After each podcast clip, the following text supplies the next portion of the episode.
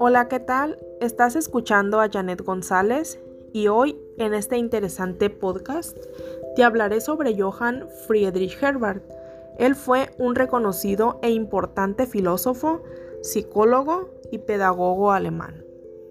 En las primeras décadas del siglo XIX, figuró como uno de los personajes constituyentes y críticos de la agitación intelectual alemana, considerado un representante del movimiento neocantista. Pero, ¿cómo fue su vida? Quiero contarte a continuación el contexto de sus inicios. En 1805, siendo profesor en la Universidad de Gutinga, siempre tuvo la intención de crear un seminario de pedagogía.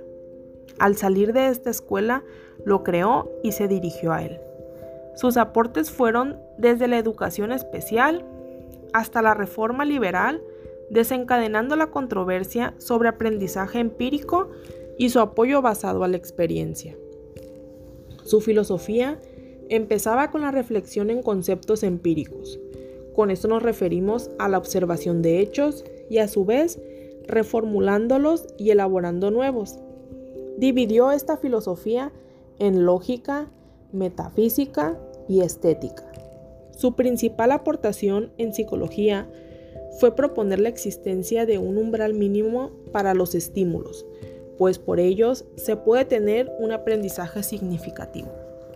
La tesis central del pensamiento de Herbert es que aspira a construir en el ser del niño claras y precisas experiencias de una manera sistemática y resaltando un principio básico en la pedagogía, el cual es que no hay una educación distinta de la instrucción, pues cree que la disciplina debe ser severa, pero no al grado de desinteresar al niño de recibir la educación.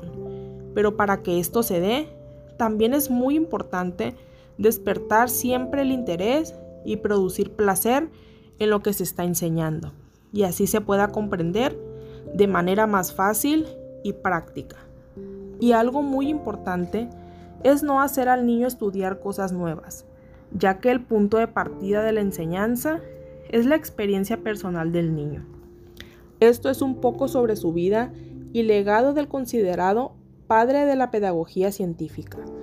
Muchas gracias y hasta la próxima.